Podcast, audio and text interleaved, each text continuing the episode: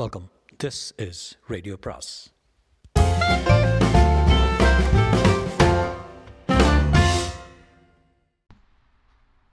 அனைவருக்கும் அன்பு வணக்கம். சுஜாதாவின் மற்றொரு சிறுகதை. சிறுகதையின் பெயர் இதன் விலை ரூபாய் ரெண்டாயிரம் இதன் விலை ரூபாய் ரெண்டாயிரம் எனக்கு அநாத குழந்தைகளை பற்றி கவலையோ அக்கறையோ இல்லை என்றார் நடேசன். அந்த இளைஞன் விடாப்பிடியாக அப்படி சொல்லக்கூடாதுங்க சார். உங்களை போல செல்வம் படைத்த பெரிய மனிதர்கள் உதவி செய்யலைன்னா இந்த குழந்தைகளின் கதி என்ன ஆகுது எங்கள் அநாத குழந்தைகள் சங்க கட்டிட நிதிக்காக நீங்கள் கட்டாயம் உதவி செய்து தான் ஆகணும் என்றான். தம்பி நீ புத்திசாலி நல்லா பேசுகிற ஒன்று சொல்லட்டுமா உனக்கு? நேற்று ஒருத்தன் வந்தான். நான் சேலம் சார். கைத்தறி தொழிலில் இருந்தேன். தொழில் முறிந்து போய் நடுத்தெருவில் இருக்கேன். பெண்டாட்டி பக்கத்தெருவில் சாக கிடக்கிறாள் நான் காரை தொடக்கி சொல்லிவிட்டு எட்டுனா கொடுத்தேன். மத்தியானம் பார்க்குறேன் ரேவதி டாக்கீஸில் க்யூவில் நிற்கிறான் போன வாரம் மூணு பேர் வந்தாங்க. என் கழுத்தில் ரோஜா பூ போட்டுவிட்டு ஈரான் பூகம்பத்தில் இருபதனாயிரம் பேர் செத்து போயிட்டாங்க. செக்கு கிழிச்சு கொடுங்கங்கிறாங்க. நான் என்ன செக் எழுதுகிற எந்திரமா? அந்த இளைஞன் சற்று மயிராமல் நீங்கள் சொல்கிறது ரொம்ப உண்மை. இந்த நிதி திரட்டுற விஷயத்தில் பித்தலாட்டம் அதிகமாக போச்சு. ஆனால் எங்களுடையது உண்மையான சங்கம். எப்போது வேணும்னாலும் நாங்கள் வந்து தாங்கள் வந்து பார்வையிடலாம் என்றான். விடமாட்டா போல இருக்க. சரி கொஞ்சம் நேரம். என்று சொல்லி நடேசன் உள்ளே போய் பெருசாக எடுத்து வந்து ஐந்து ரூபாய் நோட்டை ஒன்று எடுத்தார். என்னங்க இது? என்ன? ஐந்து ரூபாயா? உங்களோட ஆயிரம் ரூபாய் அதை எதிர்பார்த்தேனே. ஏன்? லட்ச ரூபா கூட எதிர்பார்ப்ப? பேசாமல் கொடுத்து வாங்கிட்டு போ தகராறு பண்ணாத. ஒரு நூறுரூபாய் அது கொடுங்க. டேய் புத்தி காட்டுறியா? என்ன அடாவடித்தனமானது? ஐயா கோபிக்காதீங்க. கட்டிடத்துக்கு தேவைப்படுற நிதி ஒரு லட்சம் ரூபாய் உங்களை போன்ற பணக்காரர்கள் ஐந்து ரூபாய் கொடுத்தா நாங்கள் என்ன செய்ய முடியும்? தயவுசெய்து மேலே ஒரு சல்லி காசு கிடையாது கிளம்பு. தானம் வாங்குற கழுதைக்கு வாய் மட்டும் நீளம்.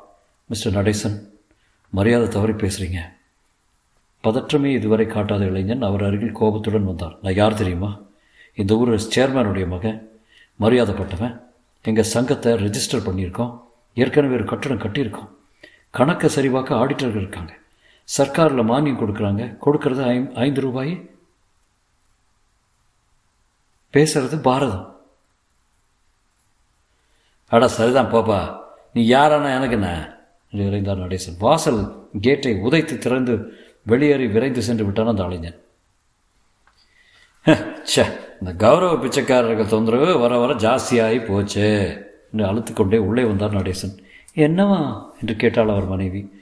ஏதோ சங்கமா தர்மமா ஆயிரம் ரூபாய் வேணுமா நான் கூட. சரிதான். இந்த மாதிரி கொடுத்து கொடுத்து பழக்கப்படுத்தியது உங்கள் தப்பு.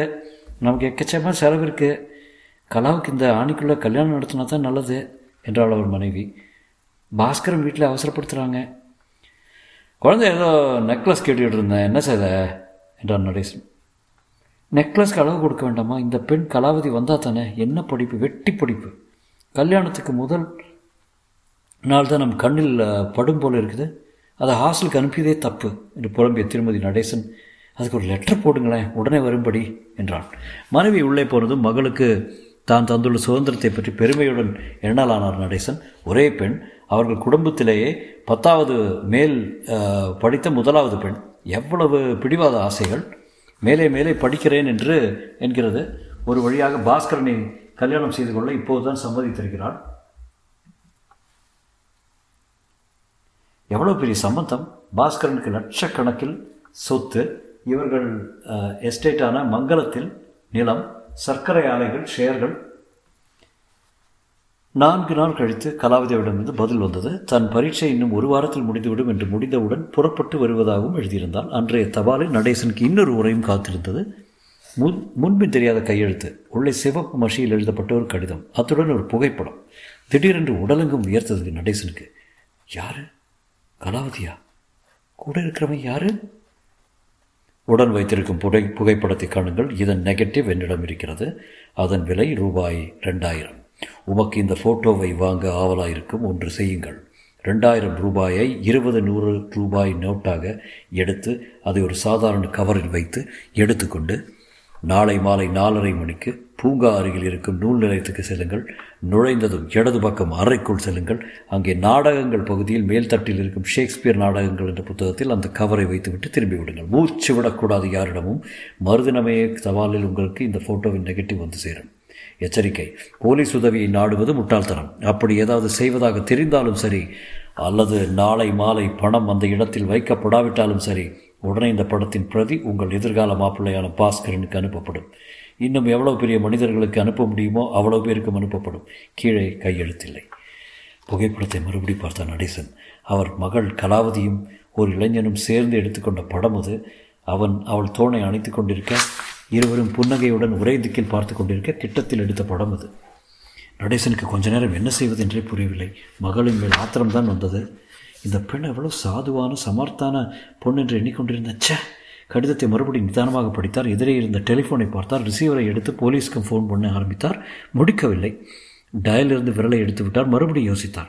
போலீஸ்க்கு போனால் வெளியே விஷயம் தெரிந்துவிடும். படத்துக்கு படமும் கிடைக்காது. கலாவதியின் கல்யாணமும் தடைப்பட்டுவிடும். பாஸ்கரனும் அவன் குடும்பத்தாரும் திரும்பி கூட பார்க்க மாட்டார்கள். நடைப்பணமாக எழுந்து பணப்பெட்டியை திறந்தார் நடேசன். இருபது நூறு ரூபாய் நோட்டுகளை தனியாக எடுத்து ஒரு கவரில் போட்டு வைத்துக் கொண்டார். கலாவதி ஊருக்கு வந்தாள்.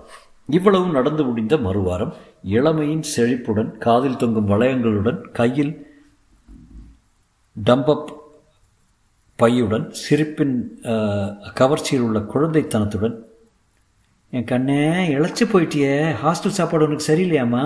என்றாள் தாயார். போம்மா நானும் அழைச்சிருக்கேன் என்று கலாவதி தந்தையிடம் அப்பா சௌக்கியமா? என்றாள். ம் ம் என்று முறைகினார் நடேசன். அம்மா ஏன் அப்பா ஒரு தினசா இருக்காரு? நான் வந்த முதல்ல?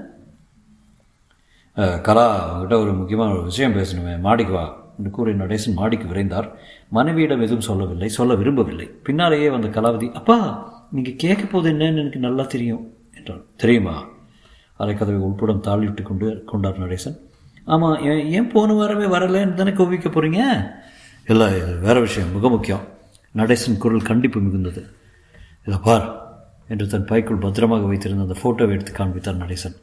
இதை பார்க்க வெக்கமா யார் இந்த பையன்? கலாவதி அந்த புகைப்படத்தை பார்த்ததும் கலீர் என்று கண்ணாடி உடைவது போல சிரித்தான் நடேசனுக்கு புரியவில்லை. கோபம் அதிகமாயிற்று. சிரிப்பென்ன இதெல்லாம்? என்று உருமினார். அது இருக்கட்டும். இந்த ஃபோட்டோ உங்களுக்கு எப்படியப்பா கிடைச்சது? அதை பற்றி கவலை இல்லை. யார் இந்த பையன்? பையனா? இல்லை. இது பெண். என் ஸ்நேகிதி வசந்தி. என்னது? இந்த ஃபோட்டோ எங்கள் காலேஜ் நாடகத்தில் எடுத்தது. நாங்கள் ரெண்டு பேரும் நடித்தோம் வேஷ பொருத்தம் அவ்வளோ கச்சிதம். ஏமாந்துட்டிங்களே? வசந்தி கொஞ்சம் முற்போக்கான பெண் தலையை கிராப் மாதிரி வெட்டி கொடுத்துருப்பா அதனால அழகான பையன் போல் இருக்கா? மகளுடைய கடைசி வார்த்தைகளோ அவள் சிரிப்போ நடேசன் காதில் விழவில்லை. ரெண்டாயிரம் ரூபாய் இந்த நாடக படத்துக்காகவா எவ்வளோ பெரிய மோசடி. யார் அவன்? அப்போ உங்களுக்கு என்ன காது செவிடா? ஏன்? இந்த ஃபோட்டோ எப்படி உங்களுக்கு கிடச்சதுன்னு கேட்டேனே. ஃபோட்டோ விட. நான் சொல்லட்டுமா? உங்களுக்கு இந்த வசந்தி யார் தெரியுமா? இந்த ஊர் சேர்மனில் அவர் மகள்.